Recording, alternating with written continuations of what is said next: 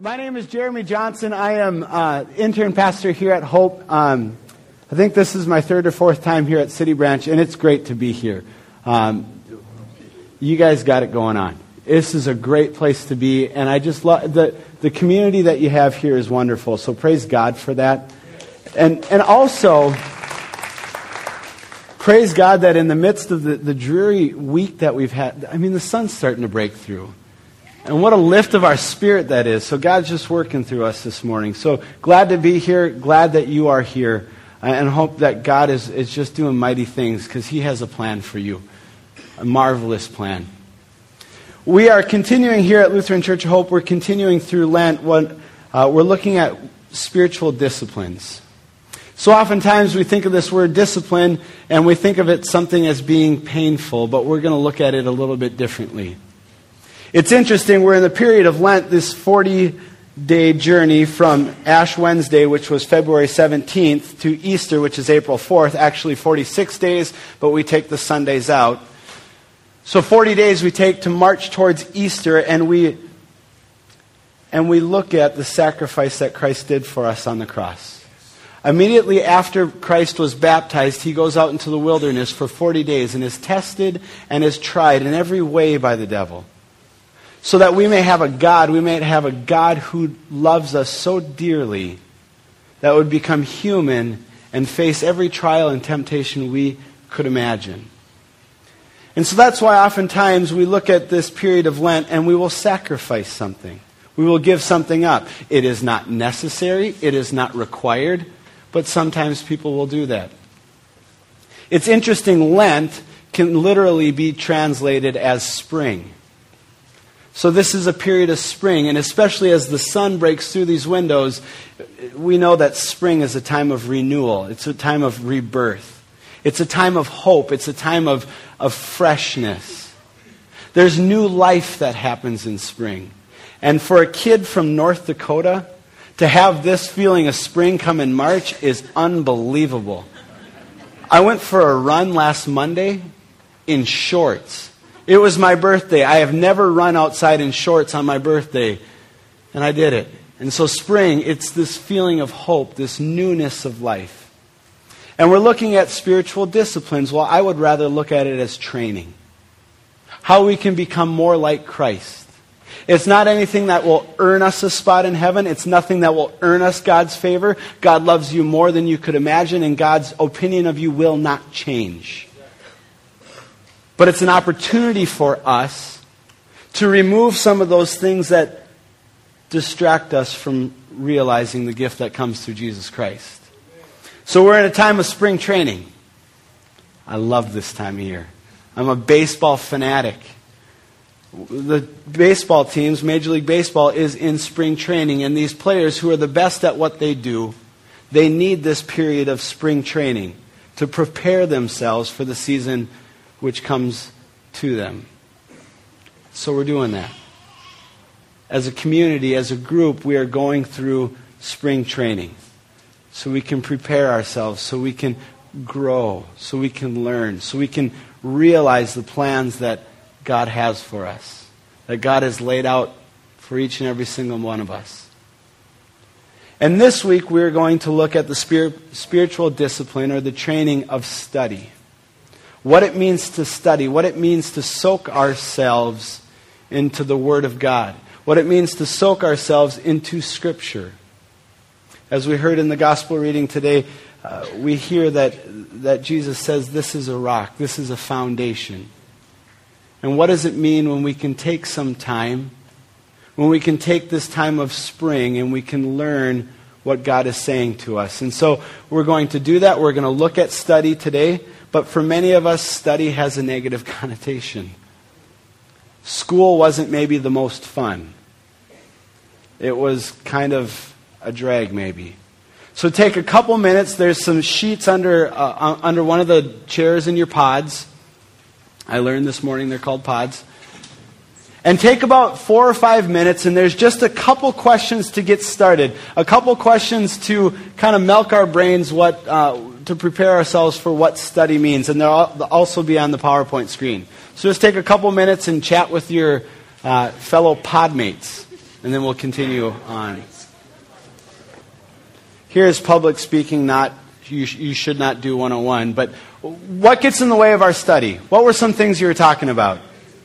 Procrastination. Procrastination. What else? The devil. The devil. What else? Don't know where to start. What else? Life? Life. What else? Huh? Teachers Teachers get. Have at it. I'm going home. There's a lot of things that get in the way. There are a lot of things that get in the way of our study. I mean, we find ourselves. Zondervan, a publisher, publishes a lot of versions of the Bible. Zondervan did a study in 2003, and they found that the American household has an average of 3.9 Bibles in it. The average house has almost four Bibles in it. I don't know where the 0.9 comes from. 3.9 Bibles per household. It is the most popular book, far and away unmatched in the world. Nothing has sold the way that the Bible has sold. It, it, it is unrivaled. If it were to be reported in bestseller list, it would be on the top nearly every single week. The most popular book. But so often, so often the scriptures, the Bible, uh, the word that God has for us goes from store shelves to our bookshelves, doesn't it? I mean, there's something in us, there's something that grows in us that we know.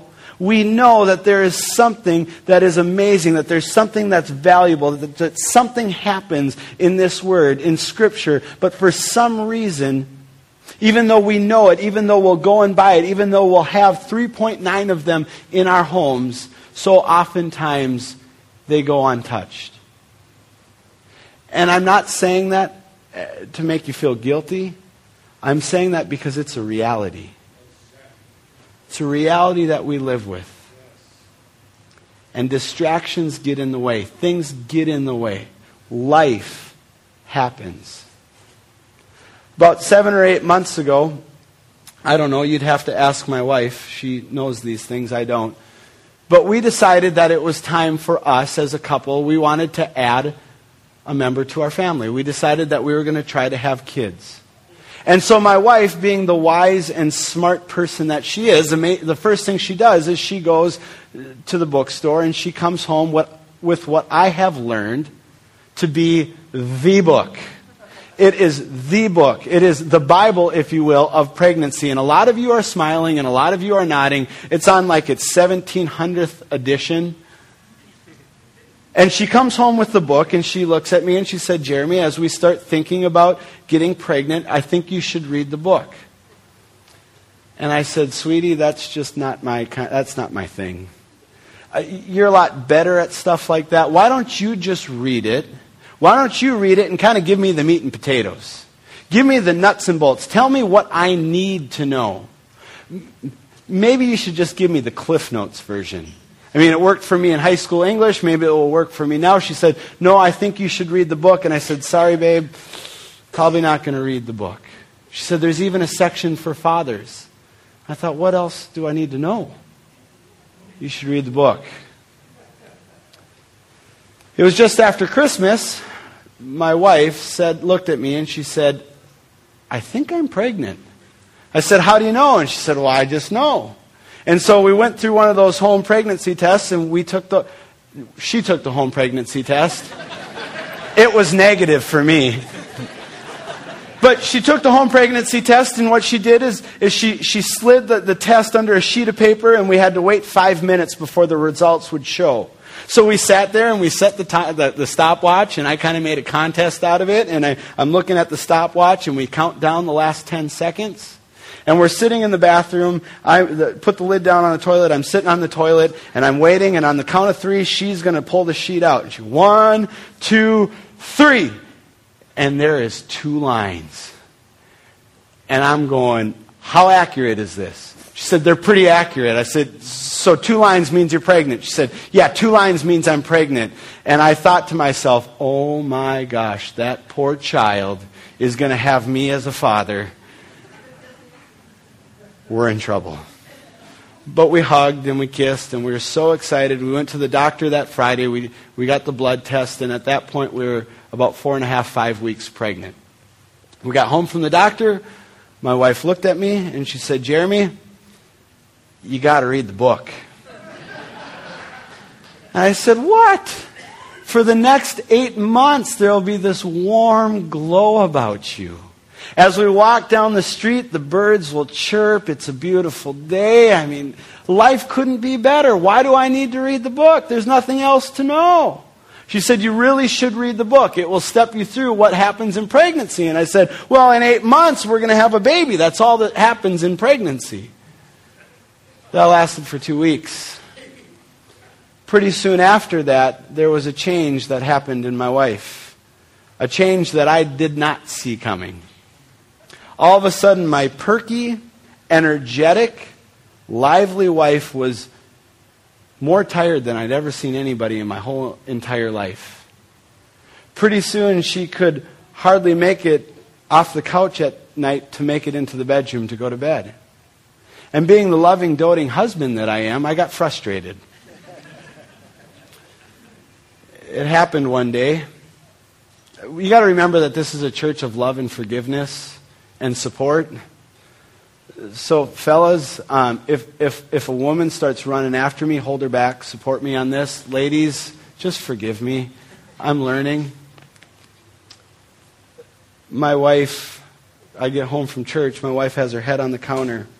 And I said, Not feeling so good, huh? She said, I've never felt so terrible in all of my life. I've never been this tired in my whole life. She said, I've never felt so sick. And I looked at her and I said, Bridget, we've been praying for this. We've, we've, been, we've been wanting this for months. I mean, Bridget, maybe you just have to realize that this is your new normal. Yeah, it didn't go over well with her either. You think I'd learn? And I, she said, What? I said, sometimes it's just mind over matter. Yeah, second, second strike. Barely. And she said, Seriously?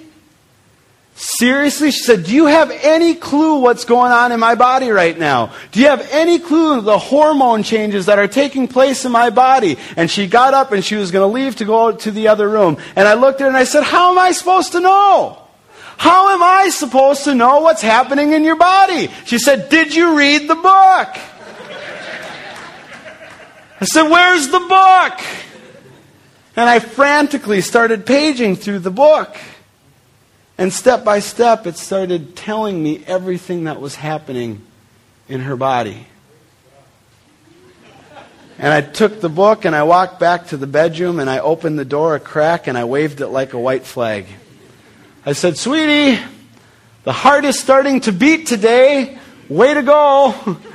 You're working hard. what can I do for you? Have you read the book? I mean, it's bigger than a silly story about pregnancy that I will never live down. Have you read the book?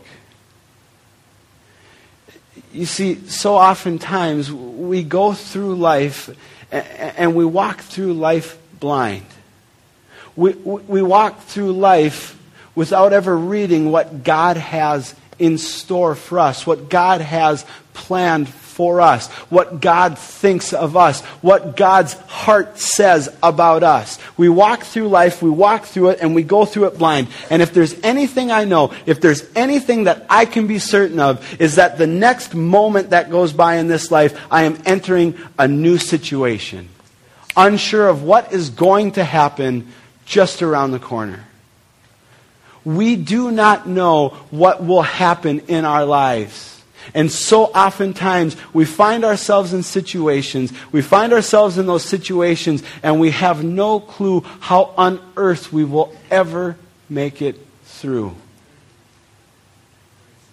And we have a word from God that does not take our pain away, but it allows us to see what God has in store for us.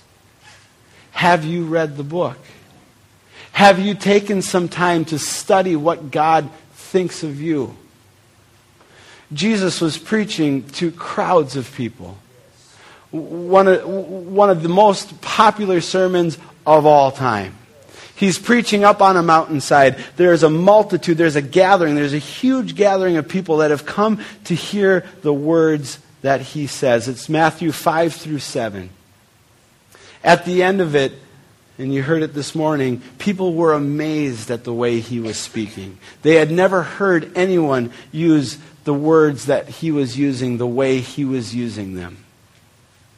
He's telling them ideas that were absolutely radical, that were countercultural, that flipped what they thought and flipped what they knew upside down, gave them a new way. And Jesus says, Therefore, anyone who hears these words of mine and puts them into practice is like a wise man who built his house on the rock.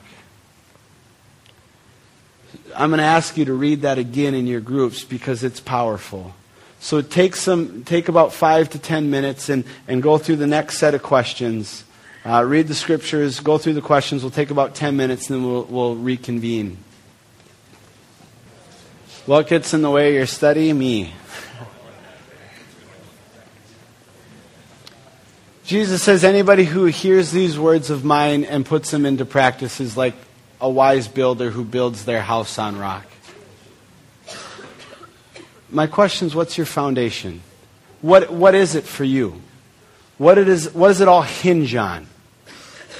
Is it, is it your wealth? Is it, is it your, your image? Is it your status? Is it what other people think of you? What is it for you? What's your foundation? Because it's, it, it's something for all of us. It all hinges on something for us. If only I had this. If only I looked like that. If only we live our lives so often in if onlys. And it becomes our truth. It becomes our foundation. And Jesus says it's not about that. It's about what I have to say to you. You see, the thing that's so important about study is it becomes truth for us. It becomes the foundation for us. It allows us to see who God thinks that we are a wonderful and beautiful creation, created in His image. This past fall, my wife and I took Alpha, and as with many people who take Alpha, we were it's a it's a Bible study course, and we were concerned what our small group would be like. Would we fit in? Would they like us? Would we like them? And something amazing happened in our Alpha group. It was a bunch of couples about the same age that we were. We got into our group.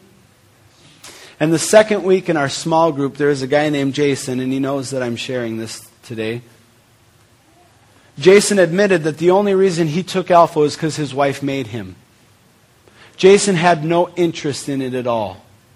But he thought going to Alpha would be a lot easier of a thing than arguing with his wife on why he wasn't going to go. So he went.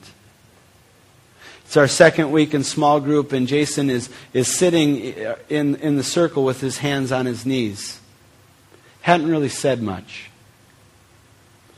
Jason looks up and he said, I don't really know what's happening, but it's all happening so fast we're wondering what, what's happening. He said, It's all just happening so fast. He said, I find myself in my truck. I spend a lot of time in my truck for work. And he said, Everything's starting to change. He said, I found, I found myself thinking an awful lot recently. He said, I've started to think a lot about God. He said, I've started to pray for the people that I work with, and I, I don't even know if I'm praying correctly. He said, I don't know what's happening, but it's all happening so fast.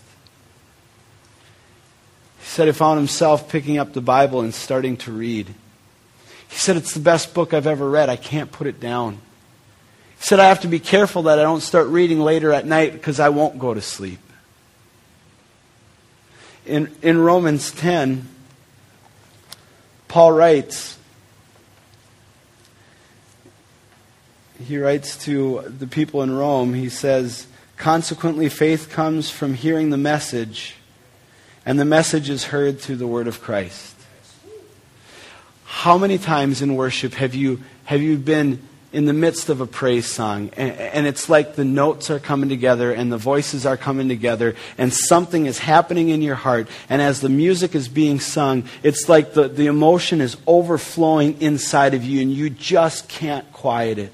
It's like the words of the music are connecting with you on an intimate level that you thought nothing could connect with you so many times, the thing I love about this church, so many times you hear people talk about the messages that were given, and they talk about people like John who are given a message, and they say it feels like it was just John and I in that gym that morning. And everything John was saying was connecting right to the innermost layer of my heart, the deepest core of my heart. It was like my heart had been ripped open, and John was speaking directly into my life. How many times have you sat in worship and felt like, how on earth could that person know what's going on with me? And so often we think, well, the, the, the band is just so good, or, or, or, or maybe our speakers are just so good. But you guys, you got to realize that it's not the band. It's not the speakers. It's God's Word that is working in your heart. When we hear the Word of God, that's why we sing the Word of God. When that Word is spoken into our hearts, when that Word is spoken into our lives, something happens in us. Something changes in us, and we will never never be the same. Paul says faith is a gift that is given to you. It is nothing that you do. It is nothing that you can bring. You cannot create faith. But when the Word of God is spoken into your life, when it is spoken into your heart, God takes a hold of you and changes you. And when we study, when we immerse ourselves in the Word of God, something changes. And it doesn't matter what season it is for you. It doesn't matter if this is the first time you've ever heard this message of Christ or if you've known it your entire life. Every time you hear the Word of God, something changes. Faith is ignited in you. That's why we sing. That's why we read the Word. That's why we hear the message. That's why study is so important. Because when you find time in your life to study what God thinks of you, something is ignited. The flame, the flame is fed. And not only that, but when we have been given faith, it leads us to truth. It leads us to what is true. It leads us to know in the most difficult and delicate of situations to know what is true and what is not. In 2 Timothy, Paul writes, All scripture is God breathed and is useful for teaching, rebuking, correcting, and training in righteousness, so that the person of God may be thoroughly equipped for every good work the Word of God is useful. It is useful for teaching. So that when we come upon a situation, when we come upon places in our life, we will know what is true and it will equip us to do good works. It will allow us to see what God would will for us in our lives. That even when we are walking through the darkest valley, as we sung about earlier, that we would know what is true. And then I love this one. It's in Hebrews 4. Hebrews 4 says, For the word of God is living and active, sharper than any double edged sword. It penetrates even to dividing soul and spirit, joints and marrow. It judges the thoughts and attitudes of the heart. So often we hear this scripture verse and we hear it, and, and, and oftentimes, and I'll confess in my immaturity, I will think that the, the double edged sword, the sharp double edged sword that the Word of God somehow gives me the right or gives me the privilege or permits me to use it to cut people out at the knees, to use it as a weapon to, to, to, to tear them down. But when we hear the Word of God, it is the double edged sword. Think surgeon's scalpel. Think about the intricate, think about the precision that it takes for the surgeon to go in with the instrument to cut that which is unhealthy away from that which will give life. When the surgeon goes in to cut the tumor out, the surgeon must be very careful, must be very, very careful to make just the right cuts to not take away healthy tissue. The Word of God is like the double edged sword. It is so precise. It is so fine that it will cut that away which is unhealthy. It is used in such a way for us to give life to people, to breathe life into people's lives to tell people what God truly thinks of them, to tell people how intimately God knows them, to tell people that God created them and God formed them when they were in their mother's womb. That it will speak the truth so that they will know that there is nothing in all of creation that can separate them from the love of God that comes in Christ Jesus. That neither life, nor death, nor things above, nor things below can ever take us away from that love that comes. That God loves you so much, that God loves them so much, that God would speak a word of truth that might be difficult, that might be hard to hear, that might not always go with what we would will for our lives. But it's there so it will give us life in all of its abundance. I'll never forget, I was in ninth grade. I, I was full of adolescence. I was full of rebellion. And I remember pleading with my dad to let me do something.